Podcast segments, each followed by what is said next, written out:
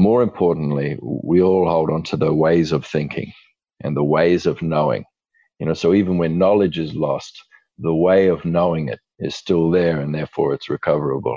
A book shouldn't just increase knowledge. A book should increase what can be known.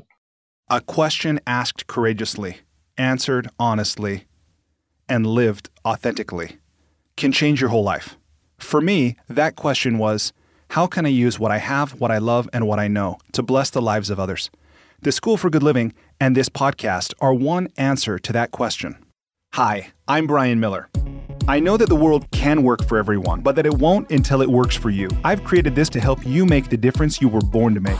It's a series of conversations with thought leaders who are moving humanity forward. And in each episode, I explore their lives and the work they do. I also ask them to break down how they've gotten their books written, published, and read. This podcast is all about exploring the magic and mystery, and sometimes the misery, of the creative process. So if you have a mission, a message, and the motivation to share it, this podcast is for you. Welcome to the School for Good Living. Today, my guest is Tyson Yunkaporta. Tyson is a member of the Apalech clan in far north Queensland, Australia. He's a carver of traditional tools and weapons. He's also an academic, an arts critic, and a researcher. Tyson is a senior lecturer in Indigenous knowledges at Deakin University in Melbourne. A friend recommended Tyson's book to me, Sand Talk: How Indigenous Thinking Can Save the World. A big part of why I was interested to talk with Tyson is because I understand he comes from a worldview that's very far outside my own, and probably yours as well. If you think about all of the challenges facing us as a society today, as a civilization, pretty much all of those challenges have come from the thinking and the way of seeing and believing and behaving and relating that is part of our current worldview.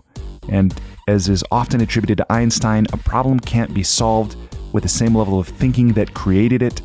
So, if there is a solution to the big challenges we face, perhaps it will come from outside our current paradigm. Tyson's book introduced me to, or expanded on, so many concepts that I think can be useful. In this interview, we talk about Indigenous concepts and worldviews, including relationships, time, totemic relationships, song lines, the dreaming, connection to the land. We also talk about violence, about punishment. We talk about the worst public beating Tyson ever received from a woman. We talk about what you can learn from a pig. We also talk about carving, writing, expression. And I love Tyson's view that a book should not just increase one's knowledge, but increase what's knowable. I believe that his book does that, and I hope that you enjoy this conversation. As we record this, Tyson is in Australia. He's at home with family. There's a little bit of background noise, but overall, I hope you're able and willing to listen past any background noise or any technological challenge that might have existed in this recording, which I don't think are too many. I think we were able to connect pretty fully and have what I think is a great conversation. But I hope you're able to listen past any background noise or any technological challenge to hear the things that Tyson has to say. I really believe that he's speaking from a knowledge and a worldview that can help you improve your own life personally, and also the quality of life for those around you. So thank you for listening to this conversation with my new friend, Tyson Yunkaporta. Tyson, welcome to the School for Good Living. Hey, it's good to be here. Brilliant. Tyson, will you tell me, please, what is life about? Oh, what is life about? It's not really about anything. It just is. It just is. Okay. That is a valid answer. I mean, what do you mean by life and all that sort of thing? That's, yeah.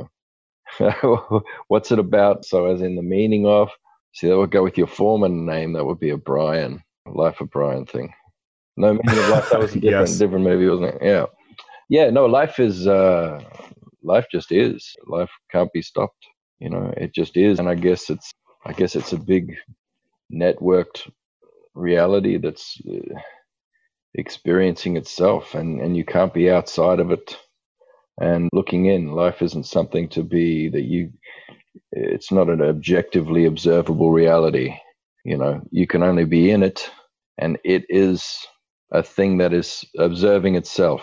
You're part of a thing that's observing itself.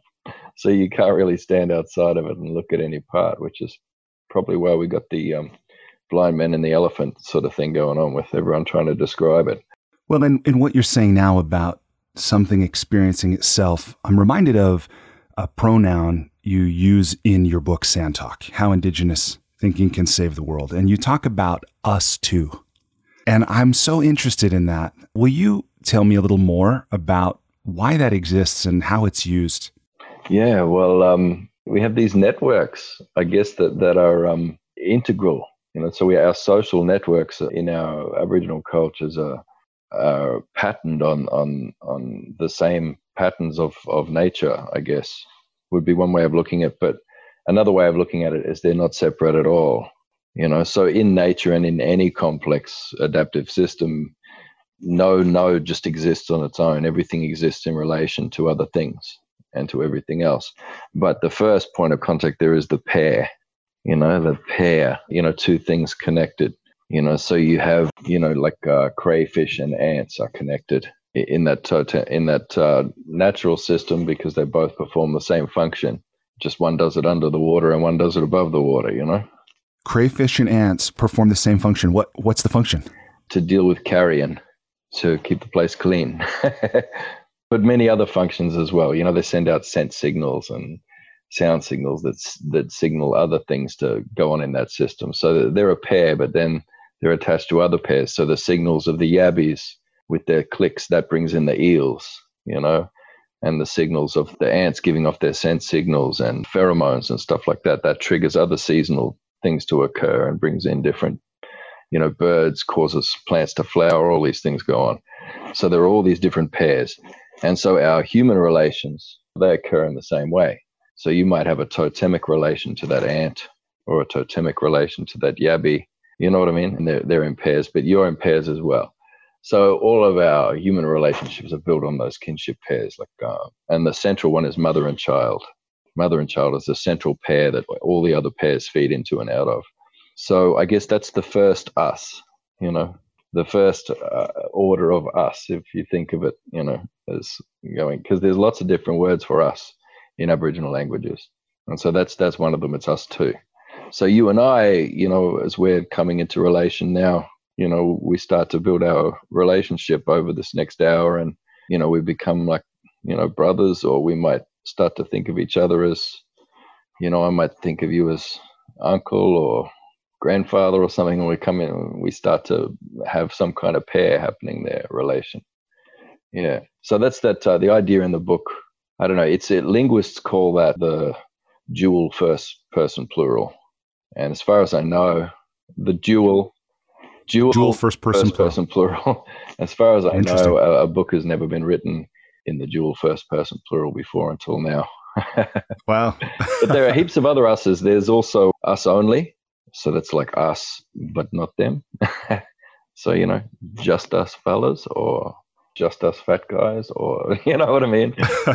Your exclusive groups, basically. So there's an us for that. And then there's an us that's more all encompassing, and that's everybody. So all of us. But this, if I understood it correctly, the way you use this term us too, you could have said I. Is that right? I mean, is it? But of course, it has a different meaning, but and function, right? Yeah, well, the way I've been using it is, you know, in a lot of sort of situations I'm talking about in the book, from my point of view, I'm bringing the reader into that. So it's not just me standing there talking to somebody or being in that place or walking, you know, with an elder or something. It's like, no, that's us two are doing that. And we're doing that right now, you know. Yeah. Yeah. I have so many thoughts and so many questions because I think at the bottom of it, right? Like, so the subtitle of your book, How Indigenous Thinking Can Save the World. Yeah. Massive promise, right? Yeah. Oh, it's really cheeky. Yeah. But there's something there.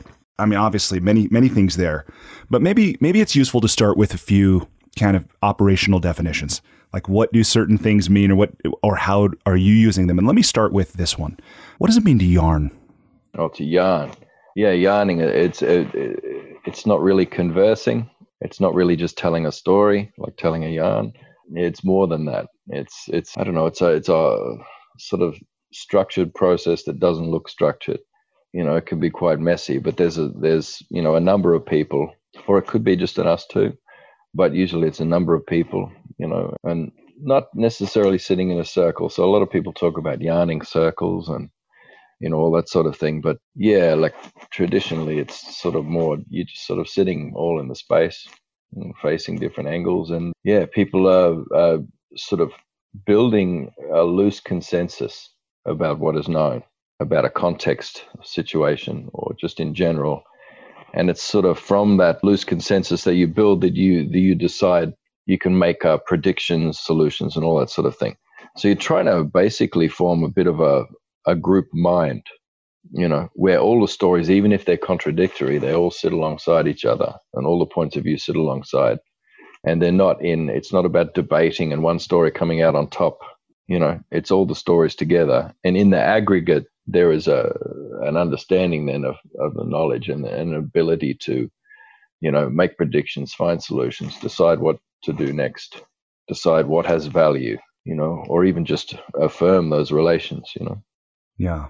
No, thank you for sharing that. And I understand that your book is the product of more than 20 years of you yarning, participating in conversations and relationships and learning and experiences. And part of what I find really fascinating is, you know, I think of this saying, I believe it was Schopenhauer, who said that each man takes the limits of his vision to be the limits of the world, right? So we think that what we experience, what we perceive is all there is. We tend to as human beings. But when I'm exposed to, you know, writing and thinking such as what you've included in Sand Talk about things like us too, or things like this way of being with each other, yarning and forming a group mind and consensus. It's not debating. It's not putting people down and scoring points, right? That when I start to think about if indigenous thinking really can save the world, it's not going to be because you show us a tool we didn't have, right? But it's going to be the thinking and the way of relating and the way of seeing the world, right? So let me on the topic of definitions, let me keep going on that for a moment and ask, so how do you define or how do you describe an indigenous person or indigenous knowledge? What does that even mean? Oh, well, I mean, an indigenous person still, it's a tricky one, you know, because in the end, and a lot of us wouldn't want to admit this to ourselves, but we're really defining ourselves in relation to non-indigenous people, you know. Yeah. It's like I think we've bought into the binary.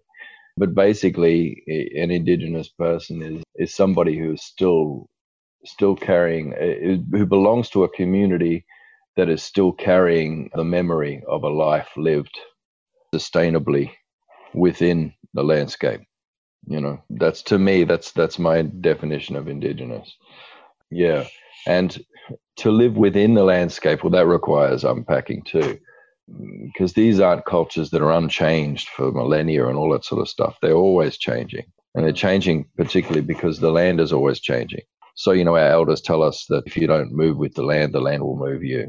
So you can't be settled as such, but not like aimless nomads either, you know, but you have to be in your land base. And usually your boundaries, your traditional boundaries will be defined by a bioregion, you know, or a set of bioregions, and that they define you. And your language and culture is shaped by that landscape. So your unique language, it just is evolved to perfectly describe life in that region and all of the things, all of the entities within it. So your language evolves like that. And as the land changes, your language changes and your culture changes, etc. Yeah, so it's basically about being in a kind of symbiosis with your place. And I think if you're disconnected from that, then, you know, you become non-indigenous.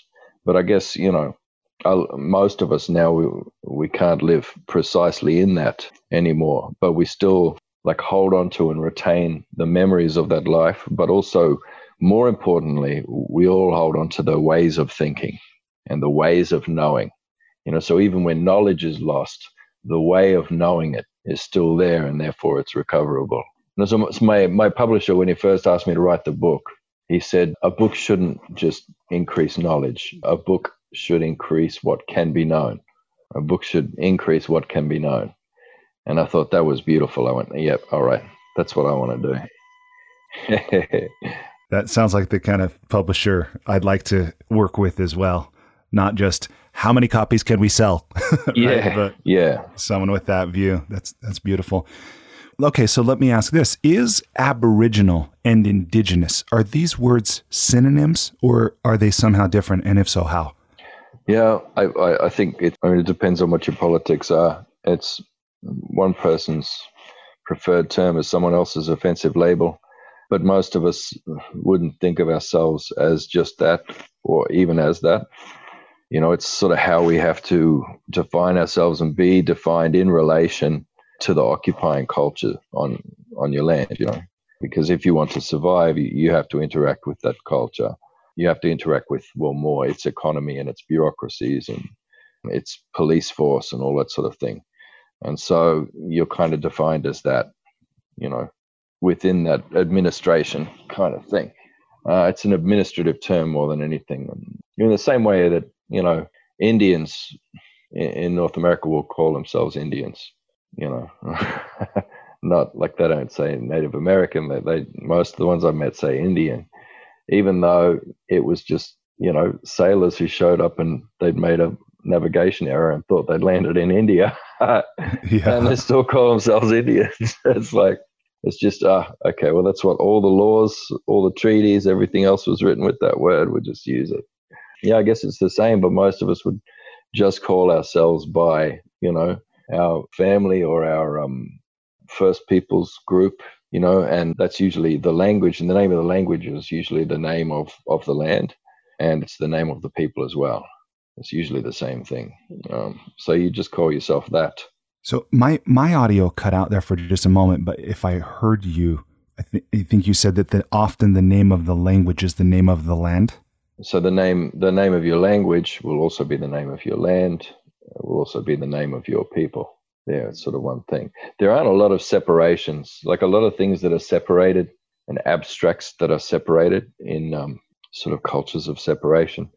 They're not separated in Indigenous worldviews so much. There aren't as many abstract nouns, and in some languages like mine, there's no abstract nouns. You know. So so there's a lot in what you just said, I think, about, first of all, I heard this term I'd never heard before about a culture of separation.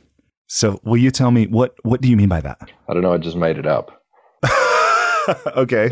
Well, it just came out of what I was saying because I was talking about, you know, the way these language, yeah.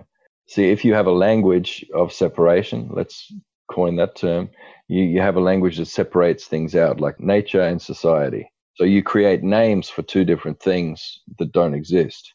You know, nature doesn't. But doesn't every language do that? No. Isn't that the function of language? No, languages create words for things that exist, not things that don't exist. Nature doesn't exist. Society doesn't exist. They're one thing. You know, humans and animals. It's not two different things. You know, you don't even need a word for those things because they just are. You know, you have individual words for each different kinds of animals, but there isn't a big collective noun that just says animals, you know, or a word that says nature or relationships or, you know, you don't need to describe those things because you're in them. Part of what you say in your book, I thought was really beautiful is you say the assistance people need is not in learning about Aboriginal knowledge, but in remembering their own, right? And in an interview I listened to with you, you say, we're all refugees from our own homelands, from our own ways of being on this planet, from everything in our DNA that's screaming to live in a certain way. We're refugees from that. We've been displaced and dispossessed, and we're not in our habitat and our proper way of being. Thank you for hearing that. Yeah, it's a really important message, and I think a lot of people aren't getting it because I get contacted by a lot of people going, oh, how can I get in touch with, you know, Aboriginal people and Aboriginal communities so that I can learn Indigenous knowledge and all this sort of thing. And it's more about, so I mean most of our Aboriginal peoples in our communities, our knowledge is fragmentary. You know, it's not the same as it was a century ago. You know, it's fragmentary, but in each fragment, you know, there's a pattern, there's the pattern of the whole, you know, and you can reconstruct from that. And I would argue that in every human being, you know, if you're just separated by you know, or 1,000 years instead of a couple of 100 years, you know, from that lifestyle. There are fragments there, and you need to find those fragments and extrapolate from the pattern that you find there. Because, you know, I don't know, if you're from a culture that's like, you know, tens of thousands of years old, it's, you know, like I would look at, you know, like European cultures and say, well, it's like 5 minutes ago that you were, you know, on the tundra or whatever, like hunting mammoths. That was 5 minutes ago. Just, you know, it's not, you're still a human being. It's still there. So for me, Indigenous is, you know, everybody's born, you know, this Indigenous being, you know, this person that hasn't been domesticated yet. And I guess that's another part of my personal definition is, you know, an Indigenous person is somebody who's, you know, trying to hold on to a pattern of not being a domesticated human being, who's still resisting that, you know. And so, and we all have elements of that, you know, in us. It's, yeah, and you're not growing that beard for no reason at all. It's, you're holding on to something, you know, you're holding on to something of what it is to be a man, you know, an organism in a habitat that's living a certain way. Like a Dutch woman contacted me recently, and she said the same thing, you know, how can I learn Indigenous knowledge? I want to meet Indigenous people, but I live in Holland. And I said, well, you have Frisians there. That's your Indigenous people there in Holland. They still have their language. They still have their land. They look after their wetlands. They have their traditional knowledge. You know, they've got their Indigenous organizations. Just, you don't have to come here. Just go there. And she said, but I am Frisian. Wow. And I'm like, but I am Frisian. I went, well, you're Indigenous. It's like, oh, I suppose I am, you know. And we've got Eastern Frisians and Western Frisians, and, you know, we don't get along, and they say we're not Indigenous, and we say they're not Indigenous, and but they are all bloody, just they're descended from Vikings anyway. I don't know what they're talking about. And I'm like, all right, so you've got like, yeah, factions fighting and everything. It's, yeah, you're definitely an Indigenous community, you know. Yeah. And then she's just like, then she's sharing with me, she's showing me photos of, you know, the skates that they make out of sticks, you know, so they're still making the same traditional skates they've been making.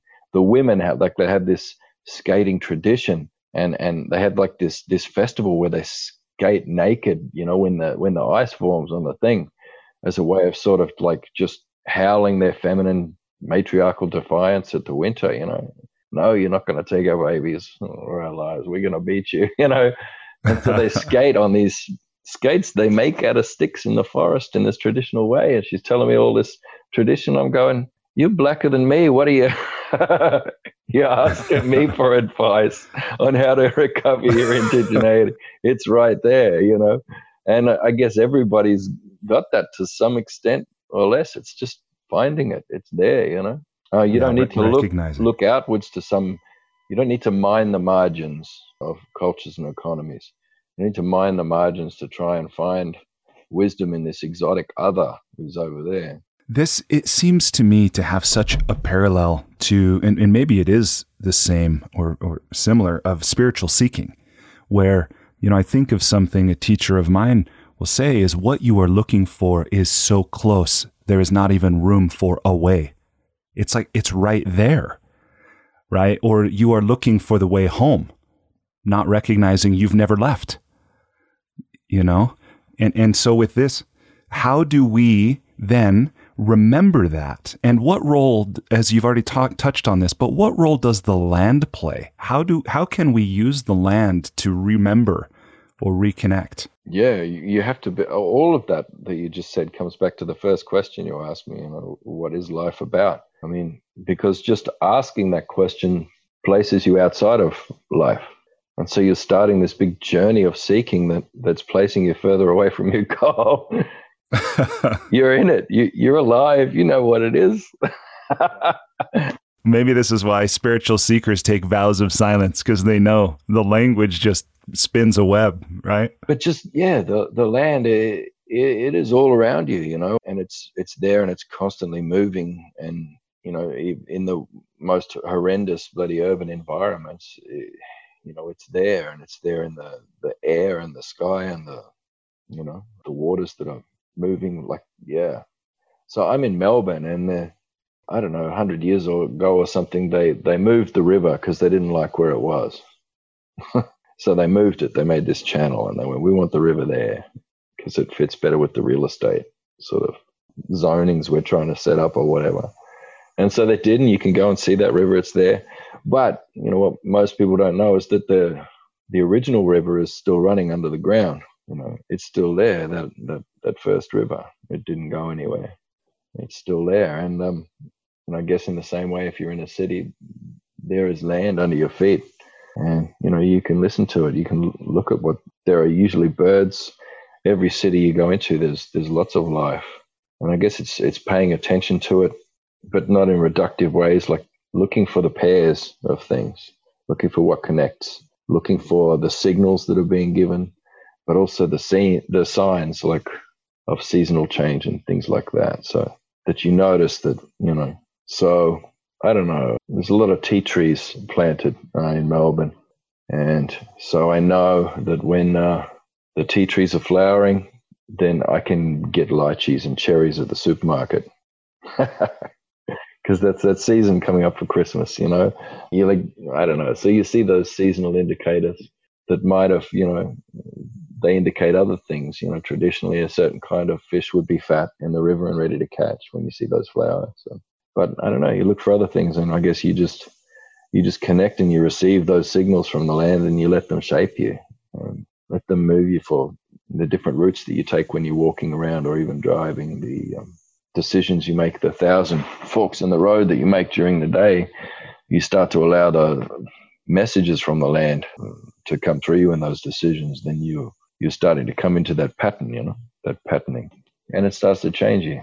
Yeah, that's beautiful. And you know, I suspect many people listening to this will be like me, where that's not something I thought.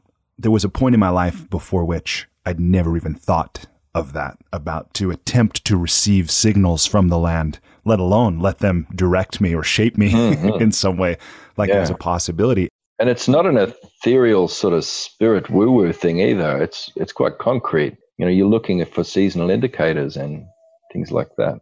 Yeah. Sorry, keep going. Yeah, it's really beautiful. And, you know, I'm reminded here where I live in the Rocky Mountains, of course, we're relatively new introduction. You know, the white pioneers came to the valley where I am now 150 years ago, 200 years ago, maybe. And I know that there were indigenous people here at least 10,000 years ago, you know, at least, but there's not a lot that's a visible reminder of their presence, which is not surprising. But it reminds me of some of what you write in the book about the fact that cities, right? I think these two things about we live in an economic system that expects unlimited growth in perpetuity based on finite material, which is clearly not a sustainable equation, combined with the fact that cities, and I'd never put this together about the defining feature of civilization is city building, right? And that cities by necessity outsource the consumption of materials beyond themselves to the point where when those two realities intersect, combined with, by the way, what you said about violence, that life is violent. And if your day-to-day experience isn't participating somehow in violence firsthand, you've just outsourced your violence. I thought that was really interesting. So where am I going with this? It was just about receiving signals from the land, remembering what we have forgotten or maybe never knew as we grew up, but recognizing, seeing the bigger picture where we decide to move rivers. I was like, oh, that river would be better here for the real estate value, but not seeing the system or the pattern of which it's a bigger part. And I know from my experience personally and as a coach that we tend to change when the pain is bad enough, right, as individuals or as societies. But sometimes I think the destruction could be so severe, it's too late, right? So how do we change before it's too late? Yeah, well, I mean, sometimes the pain, like as you would know in your coaching experience, you know, it creates a feedback loop that ends up being self-perpetuating as well, because people will do these, you know, damaging short-term things just to try and relieve the pain, you know, which actually makes things worse. You know, it just means that the pains will go greater in the long term, you know. And I guess we're kind of in a number of those feedback loops now. I don't know. The global economy has limped along for the last 10. I mean, it died 10 years ago, you know, and flatlined for a bit. And I don't know, like some countries, some communities, and then certain levels, sectors, classes, etc., in those communities managed to outsource that pain temporarily to other people who are and other places.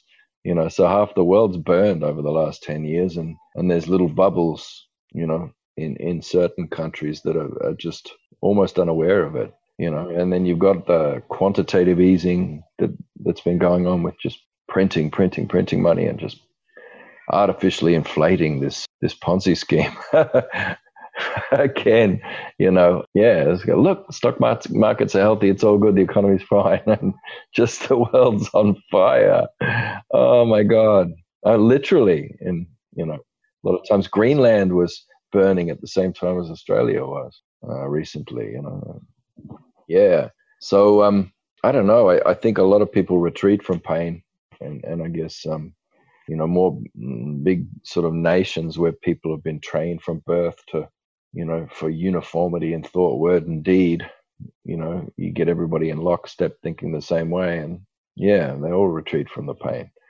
And, you know, if you're privileged enough to be in one of these technocratic bubbles that, you know, doesn't have to experience any violence or pain, then you can go along and just keep kicking the can down the road and pretending that it's all fine. But I guess eventually that violence is going to come home to you, as I guess you're finding over there now. You can outsource it only for so long. Yeah, or deny the basis of the unrest or the inequality. Yeah, it's insane, isn't it? Well, speaking of violence, let me just shift. We've known each other now like 20 minutes, 25 minutes. Let me ask you about a story. You don't actually tell a whole story, but you mentioned this, that the worst public beating you ever received, in which you, from a woman, 3 broken ribs, a knife through your hand, hair pulled out. What was that? Like, what was that about? I love the things that you're picking up on from this book. I love the things that you're finding. It's just, you know, they're all the bits that I really love in the book and that no one ever asked me about. Yeah. No one's ever asked me about that. And I thought, how could they not ask you about getting stabbed through the hand? I know. I think they're just a bit embarrassed for me. You know, oh, what, you got beaten up by a girl? Well, there's a reason I didn't start with it, but I definitely want to know about it. It was an indigenous woman, a Torres Strait Islander woman, and she would have weighed like, I'm trying to do conversions for Americans here, but like, you know, been easy, a couple 100 pounds. She was a big lady. And I guess she just had a rough night. And she just randomly decided that I was it. And I was in a cafe, and she just walked over to the counter and picked up a cash register and threw it at my head. And that's how it started. Then she walked over to the cutlery and grabbed a steak knife and went me with that. And it was on. And I was just in awe of her, like, wow, because she moved so fast. Just amazing. And I'm just like, I'm not going to like hold back. Yeah, I don't care who's watching. I'm going to do my best here. I'm going to try and take her out. Like, you know, and I really went for it. And no, but she flogged me. She just absolutely cleaned the floor with me, you know. And that's not the only time I've been flogged by women before. I've got I know like a lot of women who are half my size who clean me up. I don't know, and that was back in the day, and I was a pretty good fighter back then. I was fairly good. I won most of them fights, and often with people who are heaps bigger than me. But yeah, not her. She finished me. That's amazing. Yeah, it was amazing. She was amazing, and like I don't know, but it was just the way that it was framed by the bystanders that got to me. You know, it was just because I was obviously wounded quite severely, but they were just so disgusted that a man was beaten by a woman that it was just you know, it's like, no, you're just gonna have to take your medicine, son. Sort yourself out. We're not helping you. Well, you know, a couple of things that stand out to me when I learned about that and some of the other things I've read that you've written are, one is about, I don't even want to say the equality, but maybe the coexistence of men and women in traditional cultures, like indigenous cultures, as opposed to maybe the hierarchical, the patriarchy, something. But there's a way in which, like, getting beat up by a woman, as I hear you tell it, it's like, that's not actually all that surprising, because there is, at some fundamental level, this, again, I don't want to use the word equality, but there's clearly a strength and, an ability inside the feminine that I think we sometimes don't recognize or actively deny in a Western culture. Yeah. Well, I think Western feminine, not just Western femininity, but civilized femininity, domesticated femininity. And so I would include Middle East, Asia, everywhere where you've got these civilizations, women are constrained, they're bound, they're taught from birth to take up less space than men, which is why they throw like that. You know what I mean? Women aren't supposed to be these mincing, limp-wristed things, getting around. That's not what a woman is or has ever been. And so, in our communities, the further away, like the more the Aboriginal communities in Australia and probably in the United States as well and everywhere else that have managed to resist domestication to some extent, you'll see that that femininity is a very different thing. And it comes down to violence. And this is the most uncomfortable thing in the book that people struggle with, is that there is an agency in violence, not the act of violence, but in just competence with violence. Do you have access to the tools and skills of violence, which as an animal, you should. You should have your basic tooth and claw skill, surely. That's just in you. And I think that domestication just beats it out of women, right the way through. And to me, that's the most horrendous act of violence. So I see all these women walking around with this dolly sort of femininity, and it's just, it makes me sick, especially because we project that out into the world then as, oh, that's what's female. That's not female. That's what happens to anybody that you lock up in a cage and bloody restrict and confine and restrain and terrorize over 100 generations until they're just like, that's not what feminine is. Anyway, look, I get in a lot of trouble for saying things like that. I'm quite a, I don't know, that I've got quite a reputation as a misogynist in some circles for saying those things. Yeah.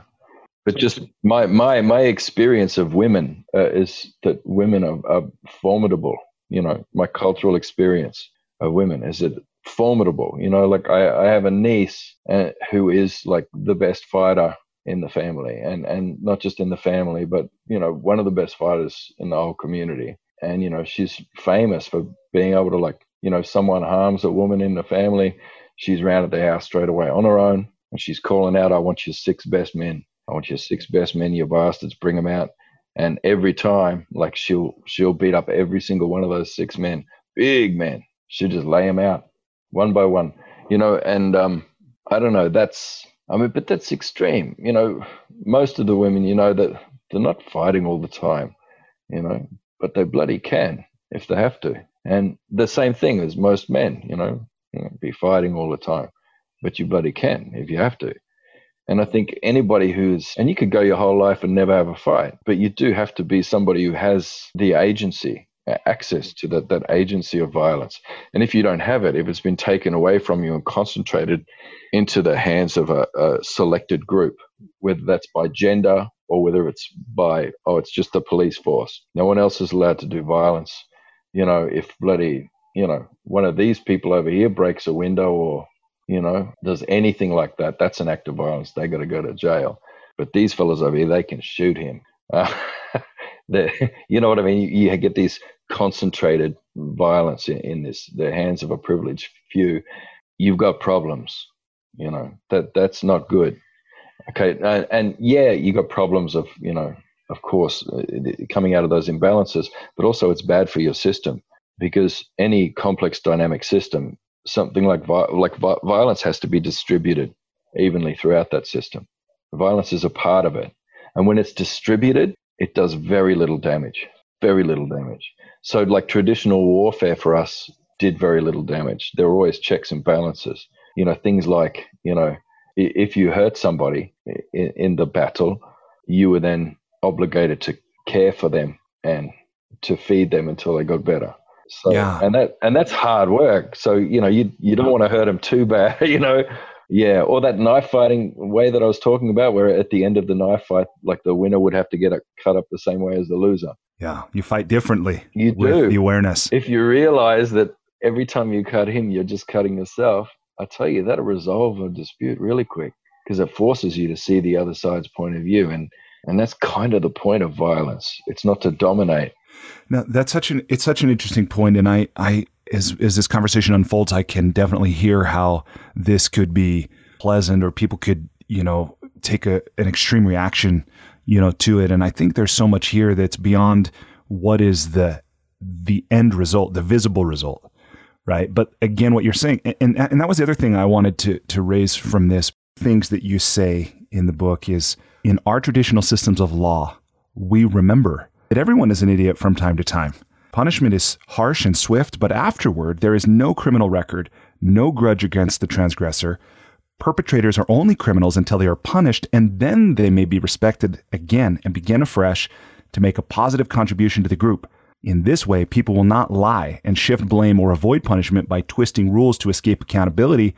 They can look forward to a clean slate and therefore be willing and equal participants in their own punishment and transformation, which is a learning process more than anything else. And for somebody who lives in a culture that has the highest incarceration rate per capita of any nation on the planet, and who labels, you know, offenders for life, you're a felon, you can't get a job, you can't own a firearm, this kind of thing.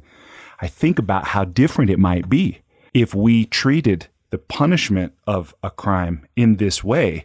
And again, I come back to that thing about if indigenous thinking can save, if it really can save the world, it's not because of a tool or even any one process, but instead an entire worldview. But I go back to a question, I'm not sure.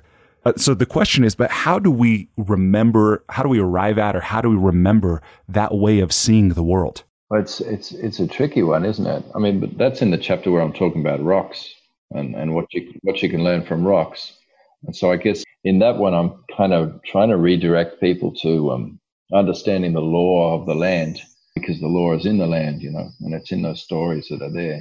Yeah. And I guess, I mean, everything comes back to the land and understanding the land and being with the land and moving with it, seeing how things are done there and trying not to project your Darwinian models onto what you're seeing would really help, because, you know, I see it all the time with, you know, like people like Joe Rogan and people like that, when they're talking about nature and they're seeing cruelty and, you know, dominance and apex this and, you know, savage that. And yeah. And I guess if that's the lens that you're looking at that through, then that's what you're going to see. But this, yeah, there's so much more than that.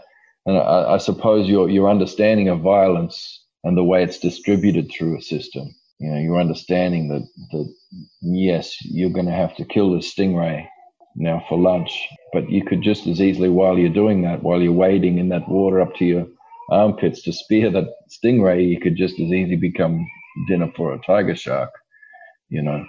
Yeah, these things happen.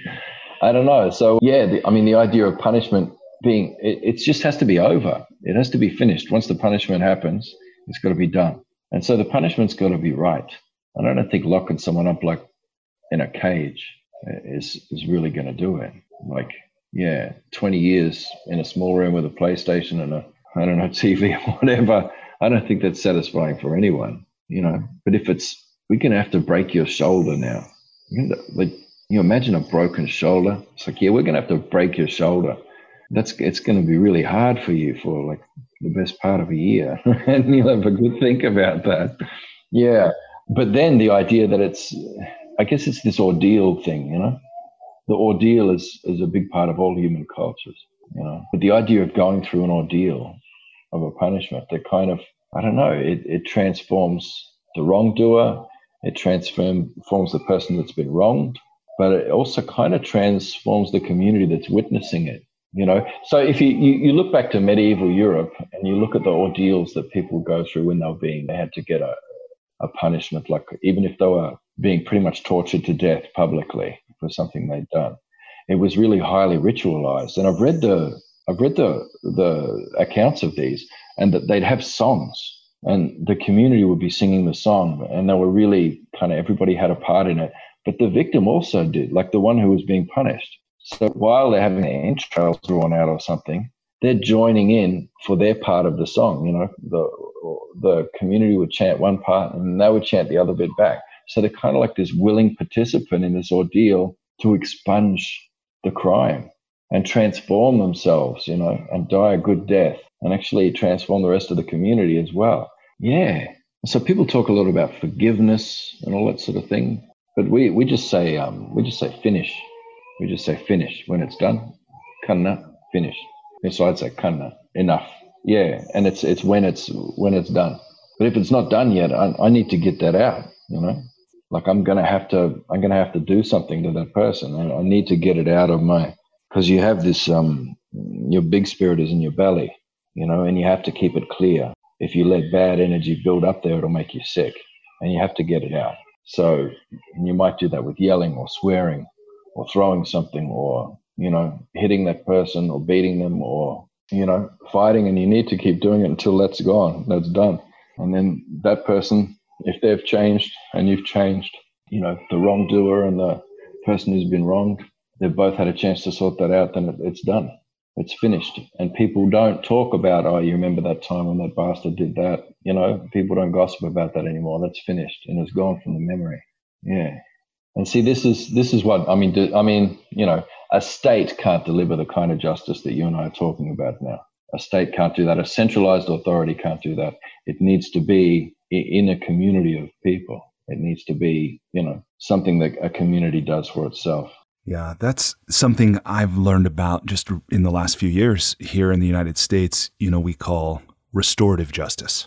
And a friend, it was actually, I hadn't put this together, but it was the same friend who recommended your book to me is the one who recommended, who introduced me to this concept of restorative justice. And prior to that, it was not a concept I'd ever heard of about exactly what you're saying, that, you know, the victim, the perpetrator, and the community come together in conversation to establish, you know, the answer to these three things: what crime was committed or what rule was broken, who was injured, recognizing the perpetrator is also among the injured, and then what is the restitution or that needs to be made, what needs to be healed.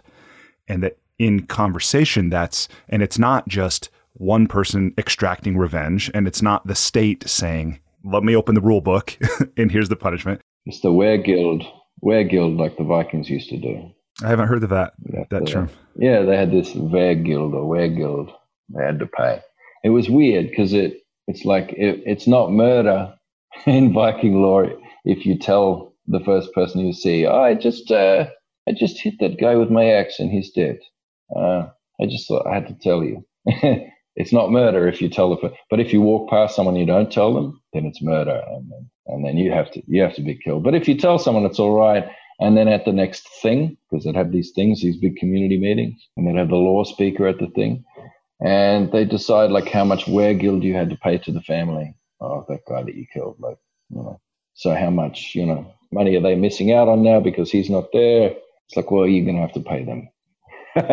Yeah. Wow. Well, we've talked a lot about the difference. I don't even like to say difference because there's a comparative element, right? But I suppose it is different, a way of viewing the world. So if I say, my understanding is that many indigenous cultures have a very different view of time from the Western concept of a linear process. And in your book, you talk about a traditional language, place and time are actually the same thing. Do I understand that accurately? Will you talk about that? Yeah, well, there's no separate word for those two things. How do you function? It's one of those linguistic disconnections I was talking about before. As soon as you split something from itself and give it two different names, it's like if I decided right from now on, I'm going to call your top half Brilliant and your bottom half Brian, you know, and that everybody called you that. But they would address your bottom half like as a separate thing from you. How long would it be before you actually started to feel a real disconnection between the two halves of your body And they actually did become two different things. It would be horrific. You know, you would, in the end, it would probably kill you. You'd probably die. It'd be like a curse. And this is the same thing. You know, you separate society and nature, all these things. You invent new words to divide things that shouldn't be divided. But yeah, so in our languages, most of them, there's no separate time for time and place. No separate word for time and place. They're the same thing. Einstein got close, I guess, with time, space, and all that. Yeah. To returning to the wisdom that was already present. Keep, right? Keep going. You're on the right track. A few more Einsteins and you. That's so interesting. Yeah. And then speaking of time, you know, something you talk about that I found just fascinating. It was about the renaming, re-identification. I'm not sure how you think of it, but with three generations and the fourth generation being basically calling that fourth generation now the parents again. Is that right? How does this work? So in a lot of our cultures here, like we don't have, you know, great grandparents because they, so your great grandchildren become your parents or uncles and aunties, if that makes any sense. Yeah, because relations, they were already complicated for me. Think about your great grandmother. Imagine calling her girl, like daughter or niece. So my great grandmother, I would actually refer to her as my daughter or my niece. That's interesting. So it's, you know, every three generations it sort of goes back to the middle in your naming system, in the kinship system, which is kind of nice because it kind of demands a bit of intergenerational equity. You know, there's like, you're not going to you know, destroy a waterhole in a hurry, are you? If you know you're going to be answering to your great grandchildren, if they're going to be like parents to you, you know? Yeah. See, and what's interesting to me is I believe I've lived long enough to know that there's already something remarkable, if you know, if only interesting. Oh, it's interesting they do that. But what I know is that if that's my lived experience, that if that's how, like for me, that just as real as my brother is my brother, if my great grandmother is my daughter, if I'm living that way, then yes, what you're saying is true. How I treat, how I steward, you know, I don't even think I would refer to things as resources anymore, right? Where that's one of the things, oh, it's a forest, it's a natural resource. No, it's not. It's a living system, right? I think that would profoundly change the way that we interact with the land and with each other. It's incredible, isn't it? Yeah. I mean, so it just changes everything. It changes the physics of your reality. And so, you know, therefore, you know, time is different, you know, so we have the arrow of time in modern physics, the whole, you know, based on entropy, the idea that in a closed system, you know, entropy happens over time. In a closed system, things break down over time and inevitably just decline and die and fall apart. And that's how time is measured. But do we live in a closed system, or do we live in vast, interconnected, self-organizing, complex, overlapping, adaptive systems that are constantly changing, exchanging energy and matter and spirit and everything, you know? We live in those. So, I mean, it's not a big leap to start to appreciate the interconnected dynamic systems that you live in and start to experience those. And, you know, and in those things, you know, then you got your first law of thermodynamics, which is different. And it says that, you know, energy is not created or destroyed in those big systems. Yeah. And that's it. But even Charles Darwin even suggested that as a better model for time. They didn't go with that, though. They went with the whole, you know, survival of the fittest, individuals and races thing instead. Well, and it's easier to measure how productive any individual factory worker is when you're measuring against a clock time. Yeah, right. That's it. Well, that clock, that was the clock tower that was put up in the middle of every town. Always these technologies arrive and they allow the powerful to control something.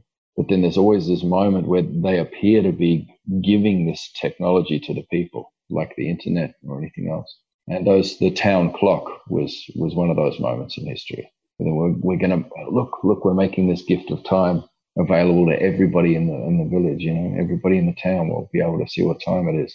But then that's when wage slavery was invented. You know, they were able to, you know, uniformly lock everyone into these schedules of measured amounts of time that they would, so that workers began selling their time rather than selling the things they made, you know. So it was no longer about a craft that you were proud of and you were producing things of value, you know, and that those items of value had a value in the community and in the economy.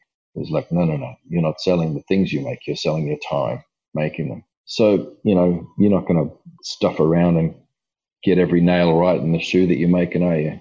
If it doesn't matter, you're just going to get paid anyway. So, you know, but that's good. That's good. But that serves the people who are running the shoe factory, because then you people need to buy another pair of shoes in 6 months instead of having their pair of boots that last them their whole life. Yeah, that they would repair when they. So, yeah, you look at these. I'm always suspicious when people want to share technology with me for free. You know, I don't know about this Zoom. Zoom is free. I don't know. I just know that, you know, if you're getting something for free, then you are probably the product. Yeah, that's for sure. That's for sure. Yeah.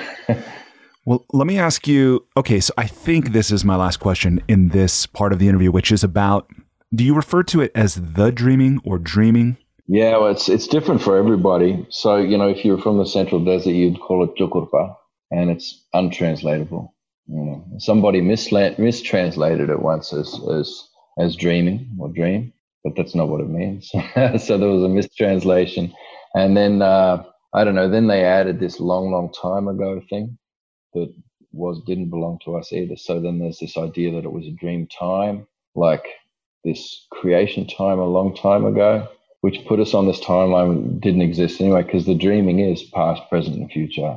It's all one thing, you know. It's everything known, everything in creation, everything that's known that ever was or ever will be, and kind of in these two halves. So you've got the sky camp and the earth camp, and so the sky camp is a world of spirit, and then your earth camp is the tangible world that you live in. Yeah, and yeah, the dreaming is a dynamic interaction between those two worlds. And there's different ways that, people work with that or story that or ritualize, different things to make interactions happen between the earth camp and sky camp. But it's a constant thing. So it gets back to what we were talking about before, walking around and being in tune with the landscape and receiving messages and signals from the landscape. And that could be just seasonal signals. But it could also be a message from a bird, like a bird that behaves really strangely. It comes really close to you and does a little dance or something there that you've never seen that kind of bird do that before. And so you've got to stop and listen, because that's a message to you. That's from the ancestors. That's from dreaming. That's that's the universe talking to you, and you need to be able to interpret those signals. You know, you see something strange, like two snakes going side by side past, or, anything like a sudden change in wind direction, it just might make you pause for a minute and go, oh, what was I thinking about? What am I supposed to be doing right now? Even as simple as that, you're constantly receiving signals through that dreaming, from the land around you, and, different signs, signals that are happening, lightning strikes, anything. Could be anything. Could be even just the coincidences that happen in your life, That's all part of that dreaming, But the dreaming, it's also a body of law, L-A-W, and it's also a body of law, L-O-R-E, so all stories. And in those stories are maps of the landscape as well. And in those stories are all your rules for how to live, all your big lessons, all those. And they're mapped into the landscape, but then they're mapped also into the sky, into the night sky and the stars. And they reflect each other, as above, so below, and all that sort of thing. That's a really simple way of describing it, what is dreaming. Interesting.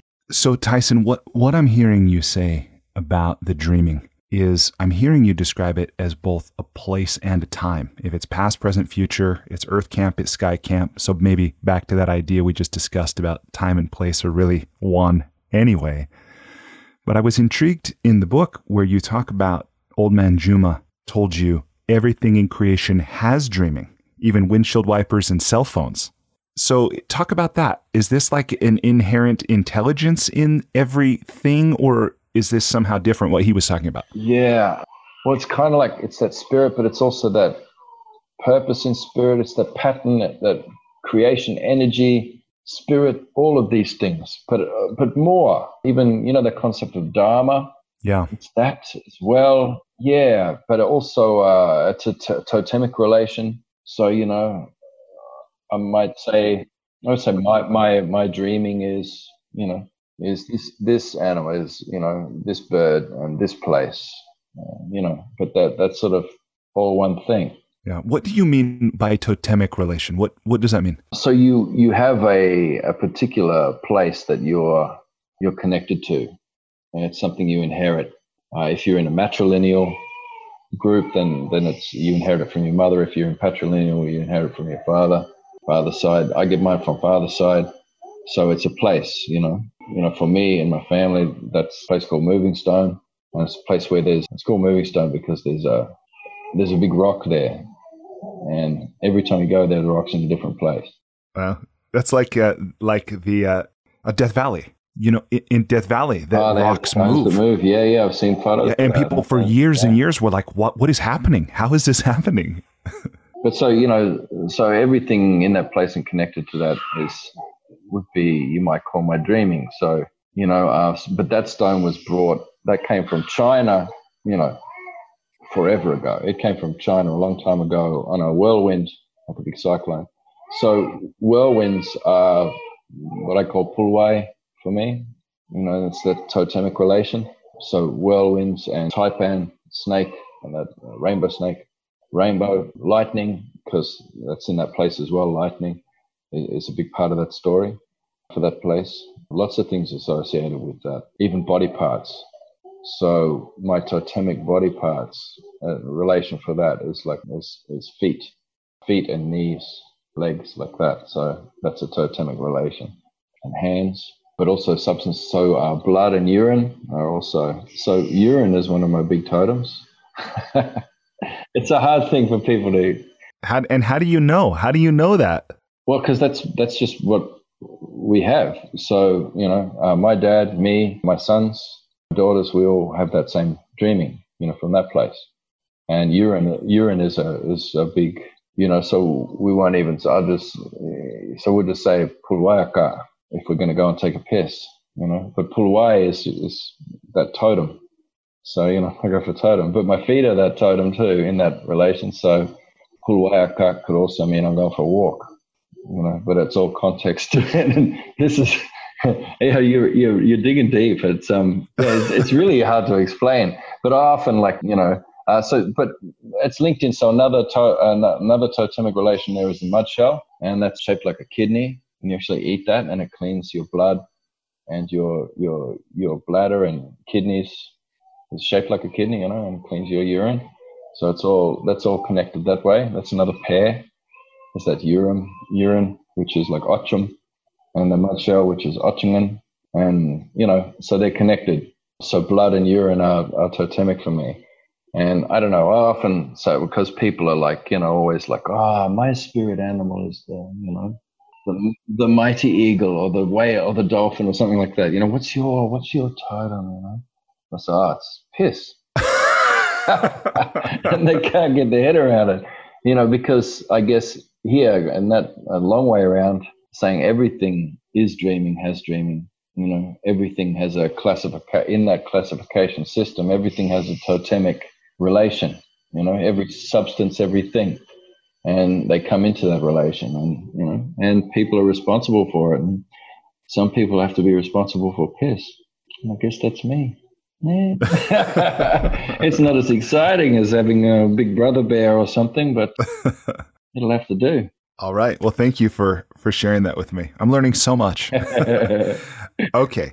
So before we transition, is there anything that we haven't talked about that you think would be good to talk about or would benefit the listener? I know we've covered a lot. Yeah. Is there anything before we transition? I'm really happy to be guided by you in that, because that's you know your listeners. And I guess, well, okay, that's something to talk about is just leadership and, you know, authority and how that works in our society. And it's kind of like that dynamic subordination. The person who knows the context, that's the person who decides. You know what I mean? But they don't hold that leadership position for any longer than that activity or that context. So you know, in this situation, you know your listeners. So I would submit to your guidance there and your leadership in that. So yeah, follow your. All right. Well, then we'll transition to the enlightening lightning round. Again, a series of 10 questions designed for me to ask briefly, and for the most part, to step aside and let you answer. You're welcome to answer as long as you want. So there's no right or wrong way here. Okay. This first one. So question number one, please complete the following sentence with something other than a box of chocolates. Life is just like life. We'll go with that. All right. Question number two. The famous investor and tech magnate, Peter Thiel's famous question. What important truth do very few people agree with you on? The violence issue, the need for violence to be distributed throughout a system. People struggle with that. Okay. Question number three. If you were required every day for the rest of your life to wear a t-shirt with a slogan on it, or a phrase, or a saying, or a quote, or a quip, what would the shirt say? Fuck the police. You own that shirt, don't you? No. No. Okay. No, that just jumped out at me. We can do another one if you like, if you want to edit that out. That's okay. No. If you want to do another one. No, it's fine. Okay. People understand jokes, I hope. On that topic, by the way, something I didn't know until I started learning from you was that you there in Australia have never ceded your land. No. I never knew that. Yeah. That's amazing. Yeah. So we have no treaty. I'll bet that creates all kinds of issues. Well, it does, because Australia is an illegal colony. It's by international law, even of the day and today, by all international law for all time. This is an illegal colony. Yeah. Wow. Yeah. Amazing. I actually have ancestors, ancestors might not be the right words, but I've been to Tasmania when I was 8. I have relatives that live there. I think even still. So I was like, interesting. So I'm part of that, I think. Yeah, well, somehow. They're all illegal immigrants. All right. We'll keep going. We're going to get around to building that wall at some stage. Yeah. Original Australia. We were working on it, but it was just, just having too much fun. Yeah. Okay. Question number four. What book, other than your own, have you gifted or recommended most often? Ooh, Biopiracy by Vandana Shiva. Wow, I've never heard of that book. Why that book? It shows the way IPRs, intellectual property rights, have been used to for the greatest heist of all time, like basically stealing indigenous knowledge, particularly from the women in India to create these, big monocultures, Monsanto, all that sort of thing. But it's just a really bloody good book, and she's amazing. Yeah, if anybody ever wants to just read any of her blogs or anything she's ever written, she's great. Vandana Shiva is one of my favorites. Yeah. Right on. Okay. Thank you. Question number five.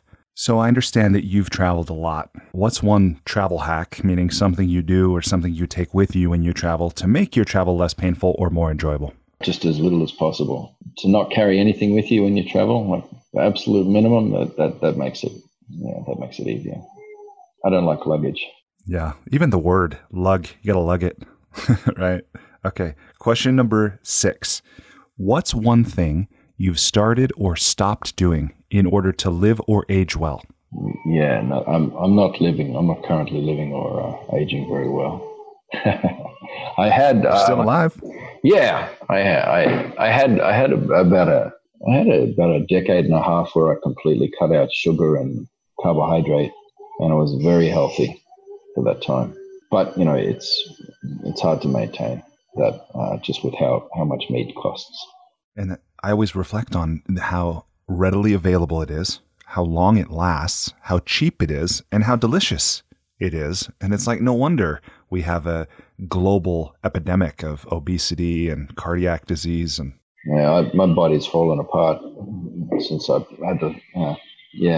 I basically had to start eating starch again because just as an economic thing. Yeah. Okay. Question number seven, and I will mention in the introduction, by the way, so the listener will hear that you're in Australia. So I'm asking this question, and the listener will hear it knowing that. What's one thing? So, question number seven: what's one thing you wish every American knew? Okay. The name of the land, the first peoples, and then the land and the language of where they are, because then that's your first word. If you're saying that word, then you're naming the place, and then you're coming into the place. You're saying the language of the land there, and that's your first step coming into place. It's acknowledging the first peoples and the language of the land. Okay. Awesome. Thank you. What's the most important or useful thing you've ever learned about making relationships work? She's always right. Happy wife, happy life. Yeah. No, but see, that doesn't work either because, you've just got to be in them, I guess. You can make all these resolutions. I'm doing it all the time. I'm like, I'm not going to join in. I'm not going to buy it. But no, that doesn't work either because it's kind of like, I don't know, that's disempowering the other person as well because you're not really hearing them properly. Yeah. Well, maybe that's it. Maybe it's just really hearing, even if you don't want to, especially when you don't want to. Thank you. Okay. And question number 9 is about money. Aside from compound interest, what's the most important thing you've ever learned about money, or what's something you're always sure to do with it or you never do with it? Just to avoid debt. I think in nearly 100 interviews, no one has said that. Really? That's so deep. Like, it's so basic, but so deep, right? Yeah, that's it. It's, I don't have a credit card or anything like that. You just don't do debt. It's insane. It's absolutely insane. Yeah, it is. I do think it is a form of slavery. Yeah, it is. Yeah. So that's the lightning round. Aside from the final question here in this round is if people want to learn more from you or if they want to connect with you, this assumes you want them to, but if they want to learn more from you or they want to connect with you, what would you have them do? I'm on LinkedIn and I try to answer all those as much as I can. And of course they can buy Sand Talk. Yeah, that's it. But it's LinkedIn. I'm really accessible there. You just connect and start talking. Yeah. Awesome. I'm reminded that I didn't ask this. Why did you name the book Sand Talk? I didn't name it though. I think it was a toss-up between Us Too and Sand Talk is what they were looking at. Like I just found as a writer that every time, everything I've ever done, whoever's publishing it wants to call it something else anyway. So was Us Too your working title, or did you have another title? No, I had another title, but it was just too inaccessible and weird. What was it? One of the chapters is called Forever Limited. And I thought usually with these books, they usually name the book after one of the chapters. So I just picked that one. So I was going to call it Forever LTD. Oh, yes. I don't know. It's an inaccessible message to put on the front of a book. Okay. Thank you for that. All right. The other thing that I want to just say here to make sure I let you know is as a show of gratitude to you for making time to connect with me and share your experience and your knowledge and your wisdom with me and with everybody listening. I have gone online and I've made a microloan to an entrepreneur in the Congo. I thought of what you talked about with rare earth minerals in our phones and things. And I knew that the Congo is where a lot of that comes from. So I made a loan to this woman whose name is Miss Floride. And there's a picture of her. I know people listening won't hear it, but here she is.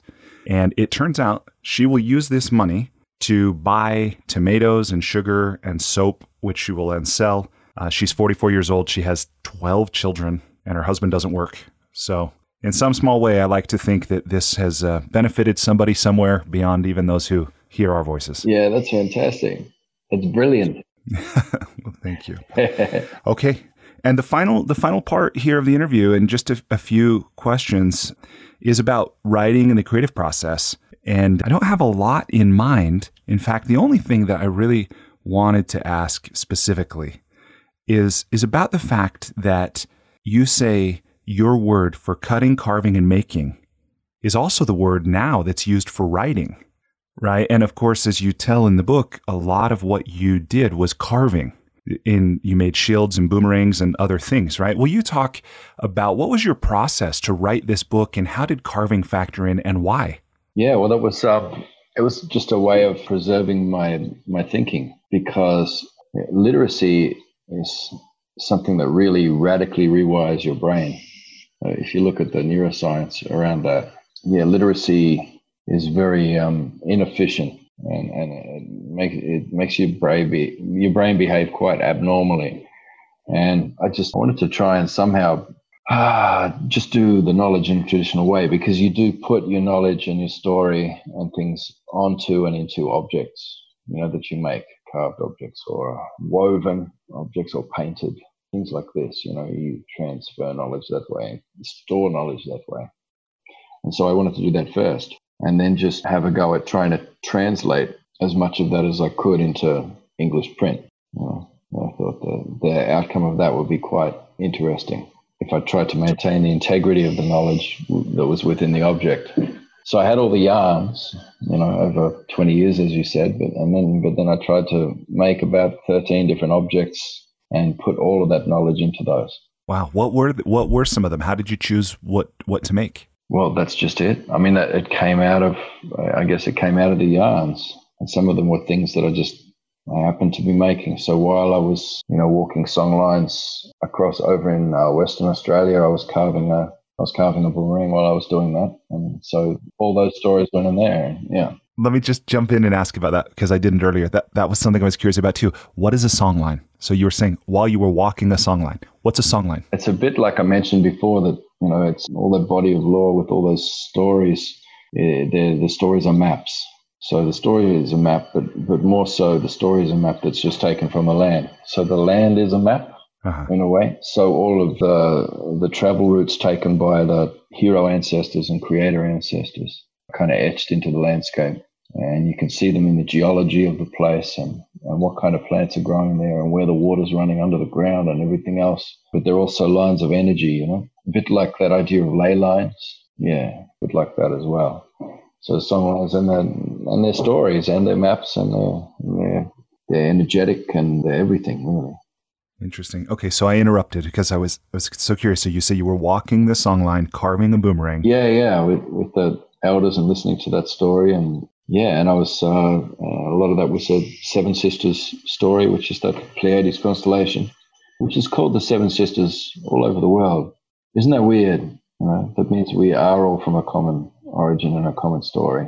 So that idea of loops back to that idea of what you can recover. Yeah. And I had a shooting star I was carrying around one of those tektites. It was a shooting star from the place where those Seven Sisters came to Earth. Yeah. And I was carrying that around there, and I ended up carving it and putting it into the boomerang there. And then all the stories came out from that, and then all that knowledge ended up on there. It was, it was an intricate one, that one. So, yeah, I guess they all just happened like that. They're all things I needed. So, like when I was looking at doing the spirits, I was like making a shield just with that idea of protecting myself, of, having a shield. Yeah. But it's also about what wood was available and where I've been traveling and what I've been given permissions to cut from different places, different country. Because you can't just walk into somebody's land and cut a branch. You've got to spend a lot of time with the elders there and build up that relationship and get permissions to cut those things there. Yeah. When did you first know that you were going to write the book, and how did the decision to carve those objects play in? Was that something you were already doing, and then you thought, oh, I'm going to do my best to translate this into the English language in the form of a book? Or did the idea come first for the book and then you did that? Like, how did all that play out? I wasn't going to write a book at all. Yeah, it was just a publisher read a piece that I did in a newspaper and contacted me and, yeah, talked me into, over a long period of time, talked me into writing a book. Yeah. So it was something that was requested. And I was kind of like, nah. But then in the end, he offered me a $5,000 advance against the royalties. And I really, really needed $5,000 at that time. So that's why I wrote the book. I think people have written books for worse reasons. So that's great. How did you do it? Did you write longhand? Did you write with a computer? Do you have a writing routine? Did you write every day? How did, as a practical matter, getting the book to come together, how did you do that? It was really easy because I can touch type. I learned to touch type in school on a typewriter. And because I can touch type, I can write pretty much as fast as I think. Yeah, so it took nearly 2 years to carve all the objects, and to put all that knowledge into it. So it was already there. It was already written. And all I had to do was pick up the object and just download it and just type it out. So actually writing the book only took 2 weeks. Like that, just because it wasn't really writing the book. It was just typing the book, if that makes any sense. So it just got written as fast as I could type. Man, I know there was that other question, but now that it was about, I love what you say about not being very important, but being part of something important. And the reason I think this comes up for me in the writing part is about the fact that you talk about that it's not your place to speak for the knowledge, but you can speak from the knowledge. So in your sharing, you're not necessarily trying to represent anyone or be someone important. But will you talk a little bit about how, because, and I know I'm using a lot of words, but I think that we all feel, everyone who feels they have something they want to share in whatever form, if they want to start their own podcast or they want to write their own book, that they feel somehow they shouldn't, right? How, and that was what I was picking up in what you were saying, but how did you move past that, or how did you move forward? How did you do it anyway? Yeah. Well, it's part of it is, as you say, knowing you're not special. And this is something that every human is supposed to learn in their first rites of passage at around the age of 14 or 15. You know, you go through that ordeal. We're back to ordeals again. It's kind of like a big punishment. You know, you go through those rites of passage to come into manhood or womanhood. And the main lesson you learn is that you're not that fucking special, you know. And I know that sounds devastating, but it's intensely liberating, you know. And I guess it's about freedom in that way, freedom and obligation. But here's the thing, creativity, art, it's another one of those things that's been given a name. We don't have a word for art, you know what I mean, or craft. They're not words because it's supposed to just be in your life. Like we're all supposed to be singing and making music and making art and making stories. You know, this is something that we do as human beings, every single one of us. There isn't some elevated person who's bloody, you know, the creative genius over there. It's something that's been stolen from us. So we don't have music just in our lives anymore. It has to be something recorded and that's been made into a product that one of these elevated, bloody creative individuals is allowed to do, you know, and that they've got to be famous or something. It's just terrible. They get paid for it. Oh, it's a terrible thing. You know, people don't say, what are you reading? They say, who are you reading? You know, it's like if you do anything creative, it's like you either get elevated up to be this special person or you get told, don't give up your day job. You know, anytime you might dare to fucking sing when you're walking down the hallway or down the street, you know, you're going to hear that, don't give up your day job. Well, sorry. I'm not trying to make a career out of singing here. I just want to sing because I'm a human being and that's what we do. No, you're not allowed to sing. You've got to listen to Britney Spears or whatever. It's Adele. Adele is allowed to sing. Oh, don't write. No, that's the, you know, Tyson's allowed to write. It's just, no, you know, you're not special. Like, just relax, do your things, make your objects, make your art. Sing your songs, write your books, get them out there. And fuck this marketplace, you know. It's not real. None of it's real. Even the idea of, I mean, there's an arts, they call it the arts industry. There's a clue. It's an industry. There's another thing that doesn't exist. It's two words for things that don't exist and shouldn't exist. They were made up, you know, same as if I named the top half of your body brilliant and the bottom half Brian, you know. That would be a wrong naming. Be like a curse, nature and society, you know. Yeah, art is just part of your life. That's your creative process. It's just your living process, and then that comes back to the process of, you know, listening to the land that we were talking about earlier. Yeah, that's beautiful. Well, that's really all the questions that I have prepared. Is there anything else related to the creative process or the act of writing that feels like it might be useful to someone listening? Yeah, be someone listening. Okay. And there's the relationship advice that I needed to give. That's beautiful. Well, I thought before we wrapped, I knew, and I was really inspired by what you've said about connecting to the land and really listening. And this morning I went upstairs and before we interviewed and I took a photograph of where I am. And I thought, if you, with your permission, I'd like to show you. That's going to be amazing, isn't it? Yeah. Well, Tyson, this has been a real privilege to connect with you. I know you've stayed up very late to be with me here and Dallin and everybody listening. But maybe what we'll end with, that we could end now, of course, is just what final thoughts, what advice, what encouragement, what instruction, what anything would you leave me and anybody listening with? Just what I think is the best thing in the book, the best thing, and the only 100% true thing. It's never wrestle a pig, because you both get covered in shit and the pig likes it.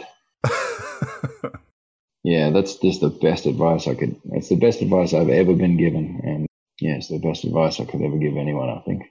All right. Never wrestle a pig. That might be the title for this episode. I think it's got to be Sand Talk, but never wrestle a pig is maybe the secondary. That's it. No, make it never wrestle a pig. That'll be great.